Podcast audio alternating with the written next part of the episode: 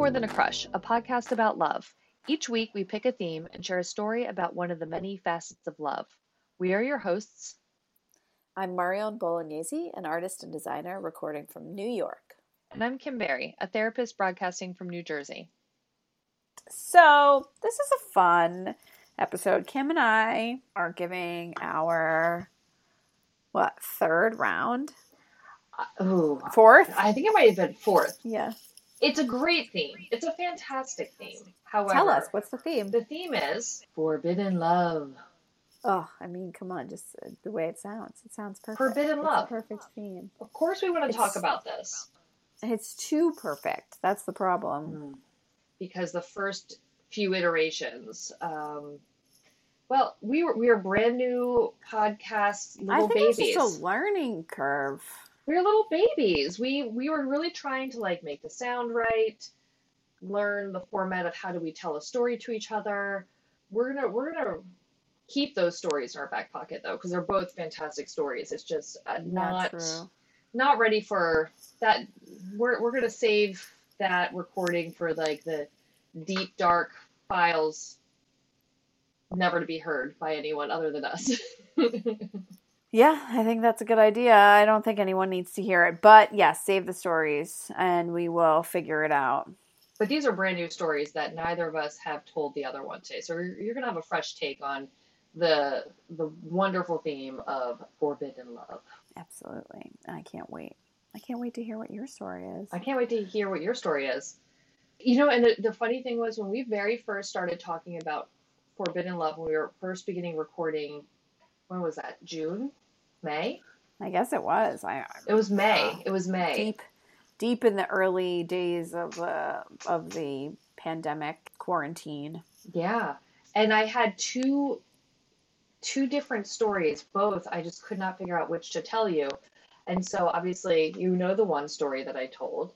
And then I was like, you know what, this is great. I'll use the other story. Turns out that one is really, really weird and the tone was off. So I scrapped that one also. So I came up with a completely new story, new to me as of this week.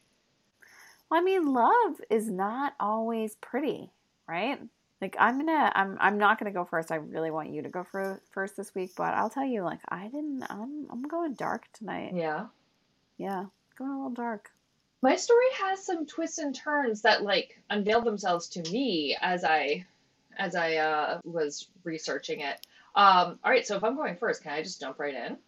Please go for it. Okay. do So it. Let's do it. I always like to share the backstory of like how, you know, how and why I came to this particular to land on this story.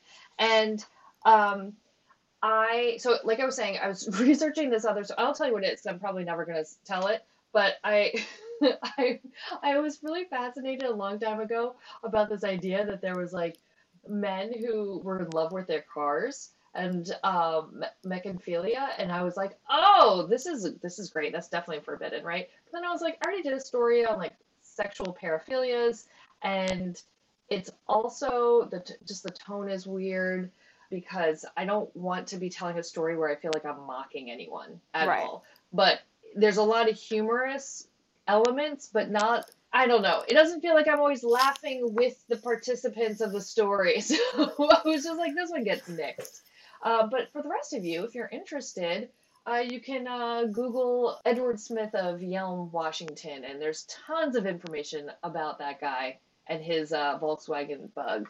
Vanilla. So he's he's in love. Vanilla. Vanilla. That's a sexy But that's name. but that's not what this that's, not the story tonight. Uh, that was the one that got the axe, but I feel like it, it it dedicated so definitely some time until I finally was like, no, no, no, no. So then I was like, all right, let's let's uh you know per usual type into the Google search bar forbidden love, real life forbidden love, and interestingly enough, one of the, the stories that you and I have recorded previously that we've not yet aired showed up, which is I did never really kind of considered it a forbidden love, but it certainly is. So I, I look forward to when we release that one. But another one on the list was Wallis Simpson and Prince Edward, oh yeah, of course. and I was like, oh, I remember watching The Crown. Do you watch The Crown? Have you watched The Crown? I don't watch The Crown, but it's wildly popular right now. Ugh. I, just so you know, I I've almost done this twice. If you're doing Wallis, if you're doing I am. one. I am. Yes, I almost did it twice. Yeah, great, I almost so- did it for Prince Charming and also for um, Money Can't Buy Love. Yes. So I was thinking when I, as I'm, you know, doing this, I was like, oh my gosh, this could have easily been Prince Charming, except he was, as it turns out, perhaps not so charming. This is my uh, hot take on Forbidden Love, which is Wallis Simpson and, and Prince Edward. And so when I was uh, watching The Crown, I think it's just such a well done Netflix series. I just thoroughly enjoyed it. And they have an episode where they talk about who is it, Prince Charles visiting his uncle Edward in France, and I'm just kind of like, who, who? This is very intriguing. She's an American. This, the, this couple is just A divorcee. oh, twice, twice Scan- divorced. Scandalabra. Oh, right? so much scandal. Um, I love that you know this too. So you're just going to be feeding me the details if I skip over anything, or perhaps you know more than I do in some in some areas. And I was just like, who? You know, they're totally just you know shunned. Who are these people? A, a king get, abdicates his throne for you know an American divorcee like that. It's it's it is. It's truly scandalous. So very interested to learn about this. It's also interesting because as it's kind of initially presented, Wallis is this she's this like femme fatale character who totally gets blamed for trying to overthrow the monarchy. But the more I was learning about her, it really turns out that the she's a much more nuanced character. I guess there's like so many different ways to, to tell this story, but I think what I'll do is talk a little bit about their love and then her background, which is because the whole time I'm going like, how and why did we even get into this mess to begin with? And the more you kind of know about her background, it kind of seems to make sense. So Wallis meets Prince Edward in 1931. And at the time, she is she's married. She's married to Ernest Simpson, and she meets the prince through one of her best friends, Thelma, who's Viscountess Furness. And Thelma is also married, so we have these two married women who like to go to tea and be fancy in England, hang out. And Thelma says, "Listen, I have to go back to America. They're both Americans living living abroad. I have to go back to America for a few months. Will you look after the little man for me while I'm away?" That's what she called Prince Edward because she was having an affair. She was a mistress of Prince Edward. Prince Edward loved what they were referring to at the time as dollar princesses. Do you know about dollar princesses? Have you ever heard Something this about term? new money, American princesses. So there was this whole movement. I really don't really know if they considered a movement at the time, but where Britain was just like lousy with land rich but cash poor aristocrats. Right. And they, Talk about that in Downton Abbey a lot. yeah. And so meanwhile, As a matter of fact, the the father and down the the, um, the mother is American, and she was really wealthy. Well, so he had a he She's- had like the estate a- and the title, but she had the money. Yeah, exactly. Yes, yes, exactly. So then you have these like socialite Americans who are trying to like up their like try to buy titles basically by marrying themselves to these aristocrats to kind of like uh be like socially upward, like mobily up- upward. So that's what Thelma was, one of these many. And and honestly, like the the European men ate it up because they're like these these women are really uh kind of like casual and and they tend to be kind of fun and educated and definitely just a very different they're not uh you know tethered by customs and the bureaucracy of like the british culture Yeah, they were fresh. They were new money, and they didn't they didn't have everything ingrained in them in the same way. You know, these guys grew up with these these aristocrats. Uh, they this, this is something new, exciting. yes totally they were they were the shiny new object and um actually so it turns out winston churchill's mother is a dollar princess and she's Right. one of the people that was like kind of noted as being one of the the first that did this kind of thing. So anyway thelma dollar princess she's a mistress to the prince. And he was such a playboy. Like he prince edward was considered very good looking by th- those days standards. He didn't do particularly well in school. He didn't really do very good in anything. He he went to school for a few years, never even came out with a degree. Other than some like polo championships, he really had not, not, nothing very noteworthy to his name or his experience. But he loved his American women and he had no problem whether they were married or not. And I think actually it probably made it a little bit easier because they were, you know, preoccupied. They weren't going to stick around. They weren't going to try to like, you know, clamor for uh, the throne. He just wanted to have his fun with them. And so Thelma was his mistress at the time. And so she's like, please, there's all these other women around. Please just watch out, watch the little man for me. And uh, Wallis was like, of course, don't worry about it. She's there with her husband she's like Ernest is always hanging around my neck anyway, so don't you don't have to worry about it at all. Like he'll you know whatever. So by the time Thelma came back, they're all out to tea again, and she can immediately tell like oh no, Wallis and Edward are a thing, and Wallis um, Wallis was kind of cold to the prince. She was like you know very flirty with him, but she um you know, she I think enjoyed the attention that she was being offered by, you know, the heir apparent of the throne, but she she wasn't really that into him and she was kind of cold and distant, and every time she kind of kept him a little bit more at bay, he would just want it that much more. The old very, hard to get. Yes. Yes, very hard to get. And which is kind of problematic because, you know, she's married and meanwhile, you know, the, the, the prince. And so this is all being right in front of her husband. Her husband's fully aware that this is all happening.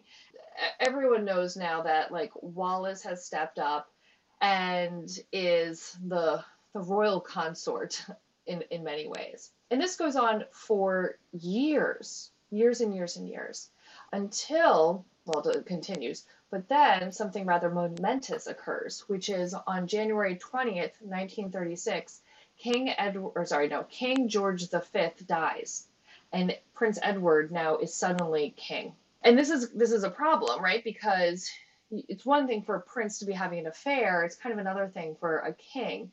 So Wallis is like, and Wallis has been being pressured into having a divorce for quite some time.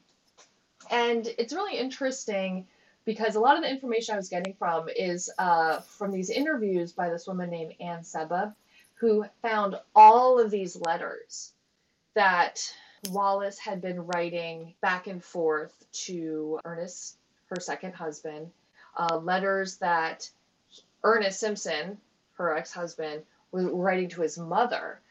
And this whole time, you know, at, at some point, Wallis and Ernest aren't living together anymore. And she's really, she's actually starting to frame him as being oh, a bad right. husband. They were estranged for a long time, and and she was still married while her and Edward were carrying on, right? Right. So and she begins. It's kind of this is where it's you're a little curious around the motives here because at the same timeline that Wallis is framing her husband, for example, so one of her good friends was this woman named Mary Kirk. She would say things like, "Mary, come to the opera with Ernest and I." and then she would just not show up. And then she would turn around and say, Do you see that? She goes to the opera with my husband in front of everyone. Like, how dare she? Trying to like turn it and say, like, this is my, my, my friend is dating my husband behind my back. P.S. Remember, Wallis, when you were dating your friend's boyfriend, the prince?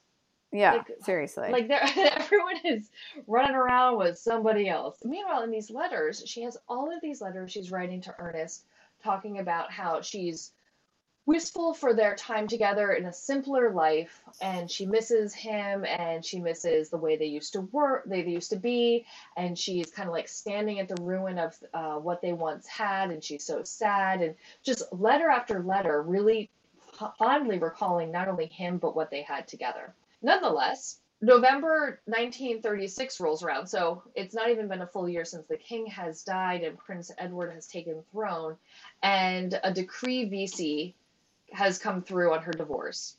So I had to look that up. I was unfamiliar with that, but basically it's it's all the kind of the legal proceedings saying that this is a divorce that we'll be going through. Prime Minister is trying to explain to now King Edward, listen, I know you're trying to pressure Wallis to get a divorce, and like I understand what's going on here. You're gonna try to get her to get a divorce, and then you're gonna try to marry her, but y- you can't do that. That is, you know, it's a, the whole Church of England has a long, long history of like who you can and cannot marry and all sorts of rules around that.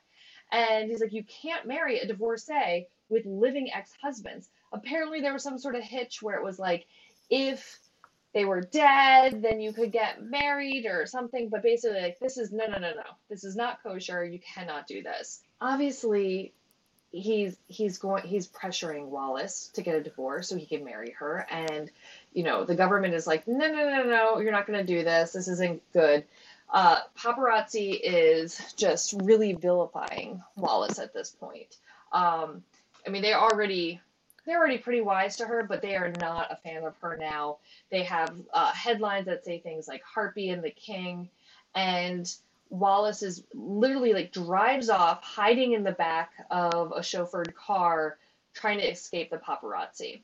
And she flees to France, where she's hiding out in a villa north of Cannes. You know, it's a really rough life for her. she's living with her friends, Herman and Catherine Rogers. They'll show up again in a little bit. And while she's there, she is just awful. She's she's you know grieving the life she thought she had where she was living this lovely life of a socialite in America. You know, she had been married happily, at least with Ernest. Then she was, you know, the mistress of the prince, and like life had been good, and everyone was like currying, trying to curry favor with her so they get closer to the king. And now all of a sudden, everyone hates her. Uh, no one, no one seems to like her. He's really pressuring her to marry him and it's not at all what she seems to want. You know, this like the playing hard to get has has gone on a little too far, and she winds up writing a letter to the British government, officially declaring she wants no part in the king. She's not interested in marrying him. So kind of like this is my attempt at saying, you know, not my problem. This is him. This isn't me. However, you know, her divorce does go through December 11th, 1936, King Edward famously declares his abdication of the throne in a BBC radio broadcast. And there's this line that is just ever quoted. I found it impossible to carry the heavy responsibility and to discharge my duties as a king as I would wish to do without the help and support of the woman I love. Right, I remember that. And so now everyone is like, oh, King Edward gives up the throne. He's in love with this woman. Like, he is now just kind of uh, exemplified as this truly romantic man. Oh, he is just so fantastic. And now they like turn their eyes quickly to Wallis and they're like daggers are shooting out of their eyes. And they're like, You are an interloper. You're trying to tear down the monarchy and, and all of this. And they just, they, they hate her. They hate her. They hate her. And they hate her. And of course, because, you know, they're kind of putting on a bit of a ruse, right? Like she's framed her husband in order to move forward with this divorce. She runs off to France. He's no longer king, so he can't stay in England. So he goes off to Austria. So now they're both by themselves. I mean, like another element of like the forbidden love. They can't even be together, not yet. So he goes off to Austria, and the divorce it's finalized in May 1937. Within that same month, by the end of the month, they reunite. They reunite in uh, the Chateau de Cande in France, where they marry within a week or so, June 3rd, 1937. I have to say, the the narrative has been previously Prince Edward, King Edward is the good guy, he's the romantic, and Wallis, that just that wench, is just ruining it all, right? But in reality, Prince Edward's an idiot. Like June 3rd is some like monarch's birthday. So like the queen mother was super pissed and was like that's a real slight. Like you're going to get married on so and so's birthday, like you don't do that. No one in the family shows up for this wedding. No one. It's this very small wedding. Herman Rogers actually walks uh, Wallis down the aisle and uh, is one of the individuals who like speaks on behalf of the family to uh, the couple to kind of to the press saying like please they, they wish for privacy at this time etc and for all kind of like the rest of the narrative is like they just they live off happily ever after. You know this couple that were just so in love they just had to like give it all up and like run off to France to be together. when in reality, it's apparently not so much the case. Now, this is where I was kind of the whole time going, but why would Wallis do this? Like, is, is she this like kind of cold and calculated woman who's just like jumping from like man to man? Like, what is this all about? And it turns out she had a really rough upbringing. Her parents both came from very wealthy families, but were like the poor ones in the fa- in their like otherwise large, wealthy families. Her dad, Teackle Warfield, had TB and dies when she's like a tiny little baby. And so Wallis and her mother actually, so Wallis was born Bessie Wallis Warf- Warfield. She didn't go by Wallis, I guess, until she was a little bit older. Wallis and her mom are left penniless, totally broke, and are, must be taken care of by other wealthy family members. As a young woman growing up in the early 1900s, you know, you weren't really capable. It was it was not very common to be able to like make your way on your own. So really, the only way out for a socialite, because again, she comes from like kind of a, a, a potentially, you know, uh, upper end family, like kind of higher upper class, was really just to marry well. So she took the first opportunity that she could to escape this very unstable upbringing by marrying this very popular, well known, kind of famous war hero naval guy, Win Spencer. And they get married in 1916, and she's very young. She's, uh, I think, 20 at the time. And he's a drunk and he's awful, very mean, very abusive towards her. And they travel a lot. And she goes to China and she like she gets to see the world and all this, but life is awful and she separates from him. She kind of just is wishing for a way out. And that happens by way of Ernest Simpson, who she winds up meeting. That winds up being her second husband. So she divorces Win Spencer. I mean, that was pretty scandalous in and of itself. And also, Ernest divorces his first wife to marry Wallis. But now they have they have each other, and he was also like part Brit, part American, and that's how they wound up getting themselves to Britain and kind of like wind up making their life there. The whole time that even there, like they're trying so hard to kind of like upwardly mobile, promote themselves, um, like have staff and servants. The Great Depression, the Wall Street crash happens they lose so much, so much money and so much like kind of clout that they're really just trying to clamor to kind of keep up with the Joneses. And then that's kind of how I think it kind of parlays her right into this idea of well if i'm hanging out with the dollar princesses and now prince edward is very intrigued by me. And as soon as she, as soon as everyone identifies her as like the woman on the arm of the prince everyone they become so popular. Because even they even ernest is like well now you know, using her a little bit to be like, well, if she's in good graces with the monarchy, then, you know, this curries favor and all these other connections we have with, you know, that social right. scene at the time. It's still advantageous for him, even if it is his wife that he's yes sharing with someone else. Very much so. And then also, like, you know, um, it turns out, you know, we were saying, or I was saying earlier, how wallis tries to frame Ernest with Mary kirk one of her best friends.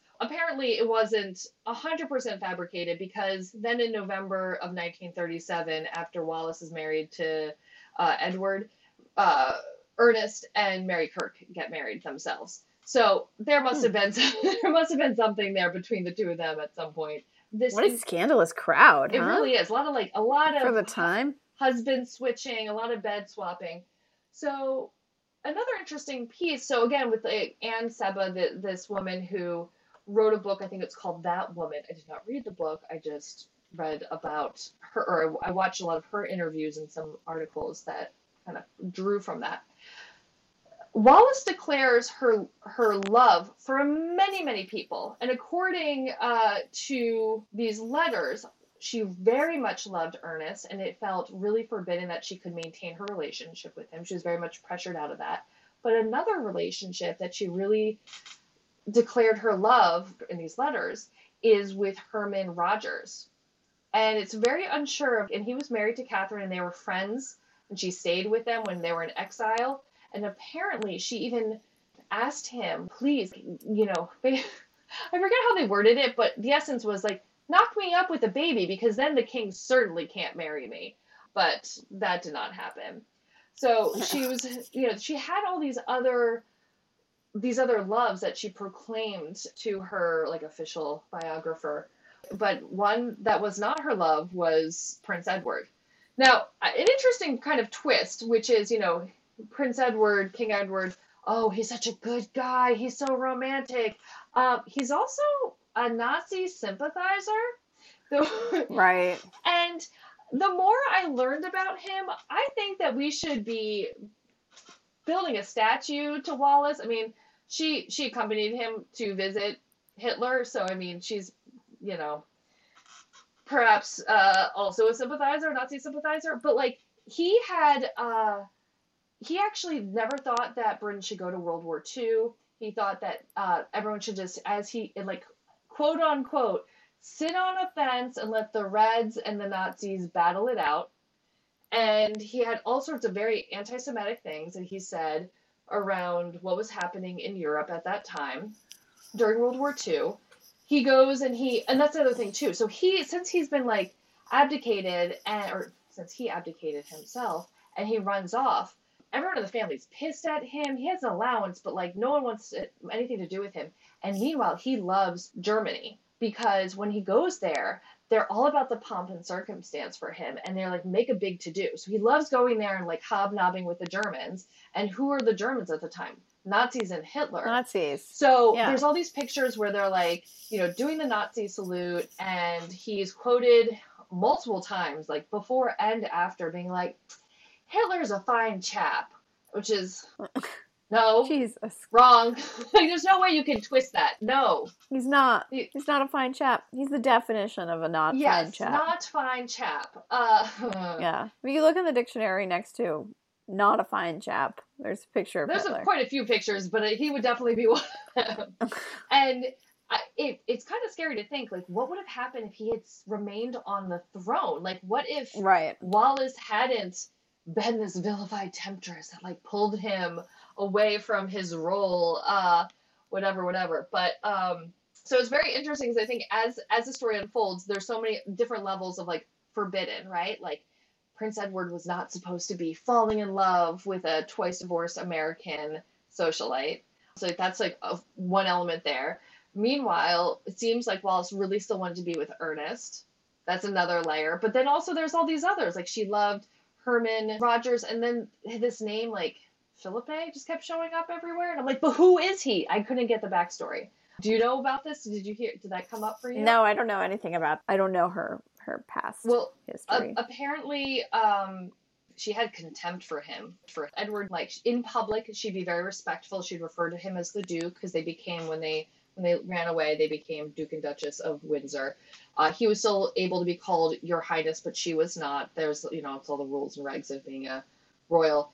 And I was listening to this one podcast called Biographic, and that was the same one where, you know, they said uh, Edward was like, "Oh yeah, Hitler, super fine dude, like mm-hmm. love him." They said that they basically till their dying day they only had three things in common: golf, fascism, and casual racism. And I'm like, oh, these guys are awesome. You guys are, you know what? The two of you, Jesus. the two of you are made for each other. So you both got what you wanted. um, and apparently, when Edward died in 1972, he had cancer and he died uh, with a nurse by his side. And like his last, in his last breaths, he said, Wallis, Wallis, Wallis. And she was nowhere to be found because she was like, I'm enough. I had enough with you. I never wanted to marry you. and that is the forbidden love of Wallis Simpson and Prince Edward. Forbidden, super forbidden, super forbidden. Such a huge scandal of that time, right? I mean, it, it was a big deal. Yeah, on many levels. I mean, I can't even um, imagine considering what a big deal it was with Meghan Markle now. Right. Yeah and I, would imagine we're like mildly more progressive almost a hundred years later. I, I mean, and look at it, right? He's kind of abdicating. He's not. I mean, he wasn't going to be king, but Harry's, you know, done with it. He doesn't want. He doesn't want to. He doesn't want his his his title anymore, right? Or he he did he give up his title completely? I don't, know. I don't know. think so. But I will say this: the nice thing is I mean, He did. He gave up. He's he he's moving to Canada and he doesn't want or now to LA and he doesn't want to have which we were joking about. He did that right in the middle of the pandemic. Like you can only you, have to be of so much privilege to be like, "You know what? I'm going to move to LA. I'm going to move to the epicenter of the pandemic and I can do that and I can I'll bring my staff with me because, you know, I'm a prince." Well, I, I appreciate that Prince Harry stood up for Meghan, and when she's getting bashed in the headlines and the paparazzi, he really stands up and he's like, "I'm not gonna, we're not gonna stand for this." Versus, you know, Edward was like, "I love her so much, I'm going to leave the throne and also throw her to the wolves." And it just seems like she was that that narrative. She was just marred, and he ate it up. The fact that he was considered this like romantic figure. Yeah. Yeah, I mean, she was scorned, but that's also just, you know, man versus woman at that time Oh, yeah. and still to this day, you know, much it's always. Yeah, exactly. I know, I and I and I and I like that Harry stands up for Meghan and he also just seems like a decent decent royal, Mhm. right? And you love gingers, so. I know, I know. whatever. Mm, just waiting for that. So I went on a little bit of a different route. Let's hear it. I'm excited. So I don't know if you heard the story also took place in UK. Twins that were separated at birth got married and didn't know that they were twins until after they got married. Wait, they got married to each other? Yes. Wait, what? No, tell me. I don't know any of this. This is amazing. Yeah, so 2008, there was all this news surrounding this. There's not very much information about it because they were left anonymous, which I think is a good thing. These twins that had been separated at birth, and they use this as a big argument for why paternity should be disclosed in adoptions. Neither of them knew who their birth parents were, and they met. Now, now, can you imagine? You know, you, we talk about this twin connection Mm-hmm. That that people have in this really fond and loving and sweet way. Well, imagine if you've never met someone before and then all of a sudden you meet them and you have an instant connection with them. If you don't know that they're your sibling, you very easily, you know, mistake that bond that you're feeling a for romantic love. Yeah, exactly. So apparently they met, they fell in love, and they um, got married. And then shortly after they got married, they found out that they were in fact twins, separated at birth. They found out the the identity of their biological parents, and they got an annulment. Apparently, this is a phenomenon. Obviously, it doesn't happen very frequently, but it does happen. And there was another couple in Brazil who were brother and sister who were also separated in birth at not at birth they were also separated they're they're several years apart so i think one of them was like 8 and the other one was 2 or something and they they knew that their mother's name was Maria they both knew that their mother's name was Maria but It's a very common name. it's Brazil. It's a very common name. Yeah. So they were already married and had a six year old daughter when they found out that they were siblings. Oh my goodness. And they're still together. They're, you know, I mean, at that point, what are you going to do? They, they, they, um, you know, defend their love. Was They didn't know. was their daughter of good health? It, it seems like she is perfectly fine. Good. Okay. but so this took me down this road you know i like i i didn't feel that there was enough to the information that was out there on these two incidences to really build a story on that but there certainly is plenty of information as to you know instances of incest in history I was well. I was thinking know, that's the- very royal. To Exactly. So royal families were, yeah, they blamed Queen Victoria with hemophilia Mhm. because her bloodline was so so contaminated with hemophilia, and then that went on to Tsar Nicholas. Mhm. What is that? Rasputin. That whole family. Yeah, that whole family. They were plagued with hemophilia, and then very famously the um, Habsburgs. Right? Mhm. You know about the Habsburgs? Well, one of them. What did it like? It led to like physical deformities, correct? Well, yeah, serious physical deformities, but also it just completely ended their bloodline. Like they were so filthy with incest, for lack of a better term, that they just, you know, uh, so illnesses are a problem. But then, in addition to that, deformations and infertility. Infertility is a huge marker of incest. So, a lot of times, after many cases of incest within a family, the products of that incest will just be infertile. Mm-hmm. Anyway, so yes, too, so the Habsburgs. Too close. Too. Yeah, the Habsburg dynasty, which was huge, married into almost every family, in, uh, royal family in Europe for six centuries, became so linear, I guess. I was say, yeah. like, how do you say it? So linear that they they became completely infertile and and ended their reign completely because there was no there were no heirs due to incest. And yes, they were crazy looking. Yeah, it had all sorts of abnormalities and ailments and afflictions and everybody was sick. All these people were sick just like falling apart. Apparently there's a portrait. I can't remember who the portrait is. I know I, charles I, ii of spain was a big mm-hmm. I, that's um, exactly what it came as soon as you started talking about it that's what the picture i have in my mind. I remember learning about it in art history class. Right. So it wasn't uh, like this isn't just you know European royal families like this is this was it's so funny because now you know we take we have to take blood tests when we want well we don't have to but oftentimes we take blood tests when we are having babies right? And i know that i had something some crazy thing and when my husband's results came in we were very happy that he didn't have it. Now just imagine if i was right so if i'm the carrier so if i'm a carrier and i'm going to have a child with my cousin right there's that much closer like there's that just mm-hmm. it's math it's simple math right the likelihood that they may also be a carrier is much more high than if i am to have a baby with someone who is completely separate from my bloodline from different origins like completely different DNA, right? Mm-hmm. It's just it's it's just that that diversity helps us. Hello everybody, the diversity helps us. It's a good thing. Being with people who are different from us is good. It okay, is. it's good. take home message. Anyway, yes, yeah, take that message, please. You don't same same same is not good. We need to mix things up. Anyway, so it's just like simple math.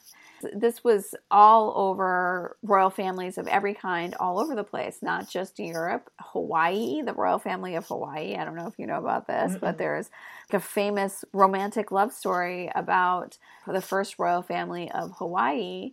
And Princess Nahienaena famously married her brother or no, I'm sorry, she didn't ma- marry her brother. She wanted to marry her brother, who she was very much in love with but the missionaries who were, you know, it was a it was a cross section at this period of time where Hawaiian culture was being sort of taken over by these Christian missionaries.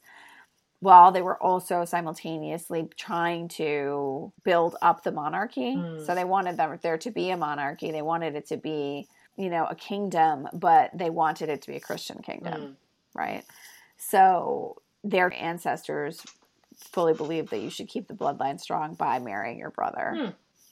So the chiefs of the chiefs supported that. However, the missionaries not so much, so they forbade it. But apparently, she managed to get around around it and still had her brother's baby. Didn't end up working out so well. So in Hawaiian royalty, they dealt with this, and then and like the hierarchy before, you know, it was a monarchy. That was a tradition. In Egypt, right? We know that that was a big mm-hmm. thing. And Tutankhamun, supposedly, I, you know, there's all this mystery surrounding Tutankhamun's death and all the like maybe he died in a chariot race maybe he was killed by someone else who wanted his throne he was young when he when he passed right 19 yeah. they think yeah. in all likelihood he probably died because his parents were siblings and he was super poor health he was yeah he had all these issues and they're like this reconstruction or this um rendering of what he probably looked like based on analysis of his skeleton and he he could be a Habsburg. He had some Mm. serious problems. He had a lot of deformities, unfortunately. Poor guy, you know. He couldn't walk. He had a club foot. He had wide feminine hips. I don't know what what that has to. Lucky him.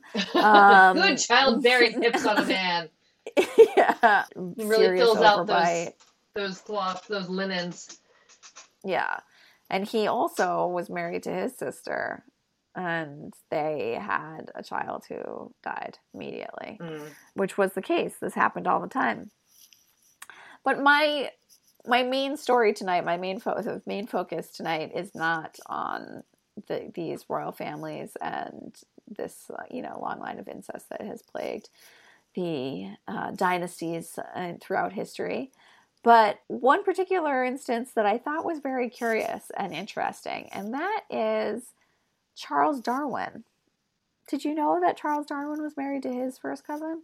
I I do now. Yeah. Yes, Charles Darwin was married to his first cousin, Emma, and they had a very happy marriage, a very long and happy marriage, and they had 10 children. I just found this to be very interesting because he was a scientist, right? We call him the father of evolution. You know, he was a very rational man and he handled everything sort of in a scientific nature and scientifically. And he it took him a long time to decide whether to get married or not and he waited until he was 29 years old which i think was fairly late for the 1830s Yeah. when he was married he made a list of pros and cons and uh, he came to the conclusion that he should get married it was it was worth his while to get married but that he should marry someone that he knew well and that he trusted and he already was very fond of and the person he primarily thought of Who fit that criteria was his cousin Emma Wedgwood. They were first cousins, and they grew up very close. Uh, their families were very close. They spent a lot of time together, and their families were extremely supportive of this. Hmm. It was a very incestuous family, both very wealthy families, and you know they were basically doing what the royals did, and that's keeping that that bloodline strong. Keeping it in the family. yeah. I mean, you don't only keep the bloodline in the family; you also keep all the money in the family. That's also convenient, and the power. but he was a scientist and he went on you know he basically came to the conclusion that this was not ultimately was not a good decision that he made. So they had 10 children three children died very early Mm. and then three were infertile. And he suspected that it was due to incest. He did a lot of studies he recorded the health of his family throughout his, throughout their lives and um, he did a lot of studies on plants and animals trying to really get a solid understanding of whether incest was really negatively affecting Mm. the family and i think he did those because of the you know personal decision that he made now legally, you're allowed to marry your second cousin, correct? Nowadays. i think so yeah i think in some places you can still you can actually marry your first cousin But is it that by your it's your second cousin, or uh, it, it at one point it, there's enough discrepancy within your DNA that it's it the risks are reduced? Is that how it works? I guess. I don't know. I mean, I, it also depends on the situation. I mean, some of these stories that I was reading as I went through this, like, you know, major rabbit hole of incest, which is pretty interesting. Clear that Google Uh, search history. yeah. Yeah, there were there were a lot of situations where that you know the children only had one set of grandparents. wow. You're supposed to have four grandparents, people. At least. At least. I mean, can you have more? You can't Yeah. biologically. No, not biologically, but I'm just thinking like when when Yeah. people Yeah. divorce, get remarried, Sure. etc. Yes. Anyway, I mean, so like, what does that mean? That your your brother is also your cousin? 38 out of the 62 descendants of Charles and Emma's grandfather did not have children who survived past childhood.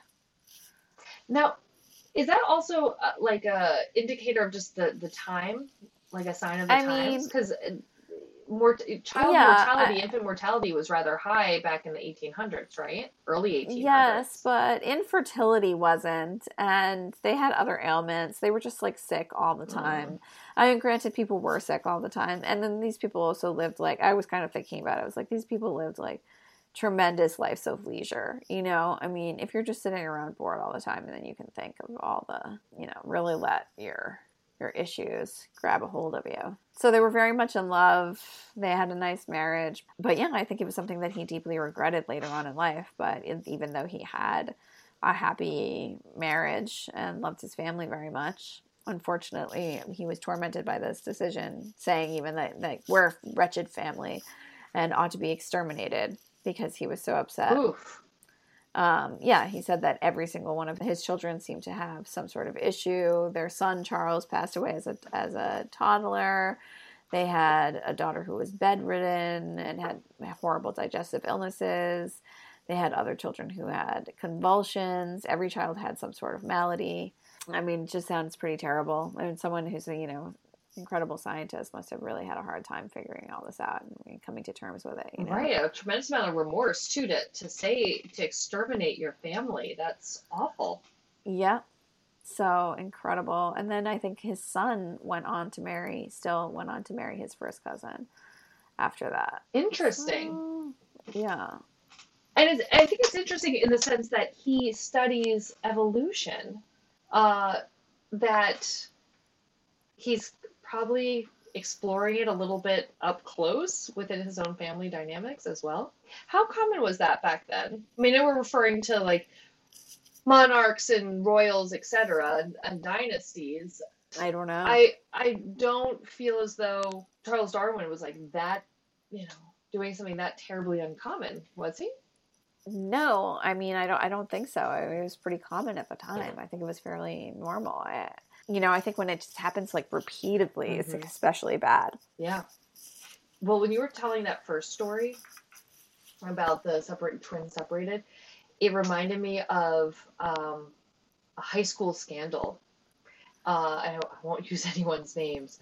Uh, there was these these two kids uh, in our my freshman class that were dating each other. I, I, went to a really big high school. Like my graduating class was 730. Crazy. Yeah, yeah and, like, like subsequent classes were even larger. Um, and that was like by the time they graduated. So freshman year probably had an extra 100 kids in it. So and it was it's a regional high school and it feeds three middle schools and each of those middle schools I think have like three or four elementary schools in it. So something like nine different towns are all feeding into this one very large high school. So there's all these people, like there's people that I did not even know that were in my in my graduating class. It's it's not uncommon to be like, "Oh, you graduated that year. Do you know this person?" I'm like, "Nope." not even close. Couldn't even tell yeah, you who they right. are. Um, and it doesn't mean anything about yourself or that other person. It's just like, you know, a lot of people. So anyway, these two these two freshmen meet each other in a class and they are like totally smitten. And they're like one of those couples that you see in the hallways. They're always holding hands and making out and doing all the things like freshman lovebirds do. And then one like monday or tuesday it's like gossip wildfire. It's going everywhere. Did you hear that so and so and so and so just found out they're cousins? And everyone's like what? How'd that happen what how do you just find out? And it like turns out that they i guess their parents were siblings or were cousins or no they weren't they couldn't have been siblings. So they weren't like first cousins but they were definitely like second cousins. They were somehow related but that parts of the family didn't talk to each other. And it was like literally they were going through each other's photo albums and being like oh i know that person. Oh i know that person. And then someone you know probably an inquisitive parent like tell me about who you're dating again. What's their last name? Do we know them from? And all of a sudden and it was kind of like well what do they do? What do they do? And they did. They dated for like the rest of the week and then they wound up breaking up. And i i i remember feeling so badly because it's like now you're the butt of jokes and right. it was so heartbreaking because I, as far as I could tell, they seemed to very much care for each other. There didn't seem to be problems in the relationship, but it was also, I mean, you're not going to marry whoever you're dating freshman year of high school.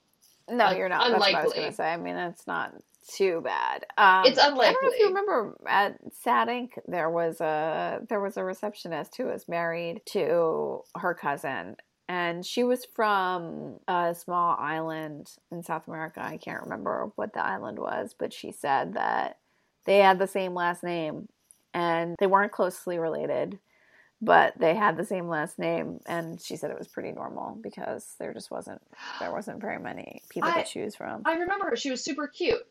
yeah, she was super cute. She was fun Yes. too. It I- was I funny liked and her. funny. Yes. Yeah.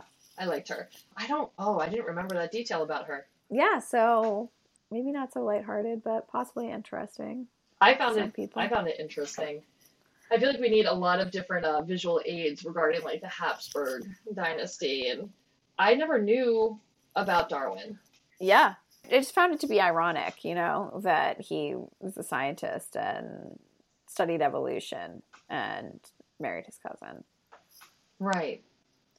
One way to stop evolution is to stop being able to. Well, yes, because I mean, a big part of his theory was like breeding out or through evolution and breeding is how we lose certain traits or others become more like, Right. powerful, strong. I don't know what the correct, correct terminology would be, but obviously, survival of it- the fittest. yeah, and and that's an example where um, when you are genetically pairing certain individuals together, it does not not bode well. And actually, have you ever seen?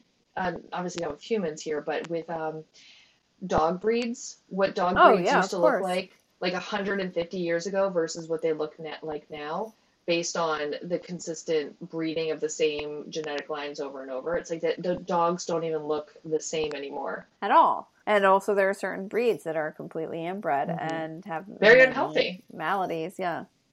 Whew. So, Kim, on a lighter note, can I ask you, ask me what are you crushing on this week? oh i'm prepared again yes um actually so what i'm crushing on i think it's funny because a couple episodes ago we were joking about architects or something like that oh it was when you were talking about the promise and michael Oh, right. michael Yes, Hilliard. Michael. Yes, a doctor of architecture, Yeah, actually. at like the ripe age of 24 or something. yeah. I'm like, what? Anyway, uh, I love architects. I had one at my house. That architect is Kelly, uh, graduated with uh, from Mass Art, and she Yeah. now works. I don't know if actually the firm might be partially hers. I'm not sure. If, It's hers. Is Yeah, it her? is. Uh, she works with someone else, but I don't know if it's like co- collaborative. I should know these things before pronouncing it, proclaiming it on my podcast. But one, it was absolutely delightful to see Kelly She's lovely. she's she's lovely. She's just a lovely human. I love seeing how architects' brains just work differently than other people's brains. I'm always just very interested. Like architects, engineers, they have brains that work magically different than so many other people's brains. And I, I mean, I like clinically work with like people who are like neuroatypical. Like I get that not all the brains in the world operate the same, but the way engineers and architects can just envision space and problem solve i just Mhm. find so fascinating and it's just so lovely to you know have a see a friend in a very safe professional way and be like talk to me about this space and like re-envision it for me and um, i'm sure she's going to come up with some fantastic ideas that we probably cannot afford uh, but we're gonna you know she's gonna she's gonna rebuild our dream house within our current house. Can't wait. Yeah.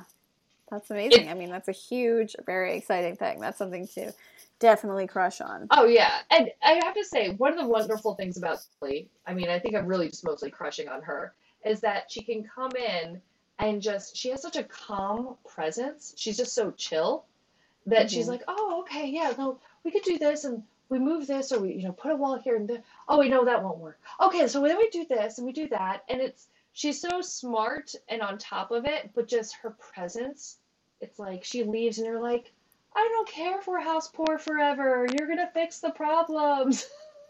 Yeah. That was a true delight, and that was what I've been crushing on. It's just this hopefulness and something to look forward to, and the pleasure of working with someone that I've known. Gosh, I remember when we lived in the dorms together, freshman year. Yeah. So that's pretty cool. Very cool. And what about you, my dear? Tell me what you're crushing on. I'm also prepared this week, Kim. Okay. So, whatever. Um, No, that's I don't. This is not. That is not a judgment no, statement. no, no, no, no, no, no, no, no. Why don't you read your notes, Marion? yeah, I am crushing on coral babies. What are those? I'm crushing on coral babies that are basically uh, crib, crushing on crib, which stands for coral rearing in situ basin crib, which is basically an inflatable raft that has tiny little coral larvae in it. And they are floating around right now in Bonaire, where I long to be, where, where I'm always crushing and they are rebuilding reefs. And it's, you know, it's just part of, you know, part of, you know, our reefs are dying. It's a really big, Hmm. terrible, terrible deal. Yes. And it's huge. And we have to figure out a solution for it. And this is one possible solution. So I'm crushing on these adorable little cribs that also look like something fun to hang out in in the water but they aren't they're not for hanging out in and also you're need to be very yeah you have to be very careful of them they're um they re- they require there's basically what i i saw i saw it because it was an alert saying like if you're here you need to give clearance to this crib. But i'm really excited. I hope it works. That's great. i'm And so, crushing on and loving and rooting for these coral babies. Come on coral babies. So do the baby corals attach themselves to the flotation device and then build themselves around it, or do they just kind of form their own um, structure? So you got to look at them because they're pretty amazing to look at. They're, they're beautiful little coral babies. It's literally a raft, and inside the raft are these basins, and inside the basins are different kinds of coral larvae. I think that they are several varieties, like not just one. They're in there, they're protected, and they grow. And then I believe they affix themselves to the actual reefs below. 2020 is the first year that SECORE is planning coral breeding and restoration activities in South Florida. which is also happening in Bonaire. Makes a lot of sense in Bonaire, especially because Bonaire is outside of the hurricane um, alley, and hurricanes ha- do affect coral in a big way. I found it. This is. It does look like a good place to hang out, but obviously don't do that. They're hoping that the babies will grow up to be large and then they can plant them.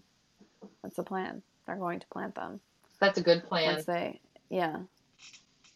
But I think that you know coral is particularly fragile, and my understanding is it's very hard to to transplant. So I'll give some coral baby updates. Um, I want coral cam, like how they have panda cam. it's very important. It's very is. important. Uh, the reefs. it. The reefs definitely need to be rebuilt uh, for so many reasons, for so many different species that thrive in those uh, environments. Yes. So rooting for the coral babies. That's what I'm crushing on this week. I'm crushing on coral babies. I'm crushing on the people who are working on this. Good job, people. Thank you, people. Thank you. Thank you. Thank you, coral nannies. coral au pairs. That's a charge I could take on. yeah. I could get. I could get behind that. Less. Not so many dirty diapers. Yeah. No midnight feedings. And we get to hang out in a, basically a flotilla in the middle of the Caribbean. I'm in. I'm in. I'm Sign in. me up. Maybe I'll sell everything that I own and take my babies to the Caribbean and just focus on coral babies with them, raising coral babies together with my babies. All right. I support that dream. All right, Kim. I love you. You're the best. No, you are. All right. Have It was very nice chatting with you. yes, as always, the same same to you. And I hope that you have a wonderful rest of your morning, afternoon, evening, and night, Breakfast, lunch, dinner, and brunch, brunch. supper, Yep. Mhm. tea time. And we talked a lot about royals. Yep, you're right. Cheerio. Royals. Drink tea. Ciao, ciao. Thanks for tuning in. You've heard from us, and we'd love to hear from you. Do you have a love story to share? Looking for some advice of the love variety? Reach out on email, more than a crush podcast at gmail.com, and find us on Instagram. Don't forget to rate, review, and subscribe. Special thank you to Natalie Joachim, who composed our theme music. We're so appreciative, Natalie. Thank you. We love you.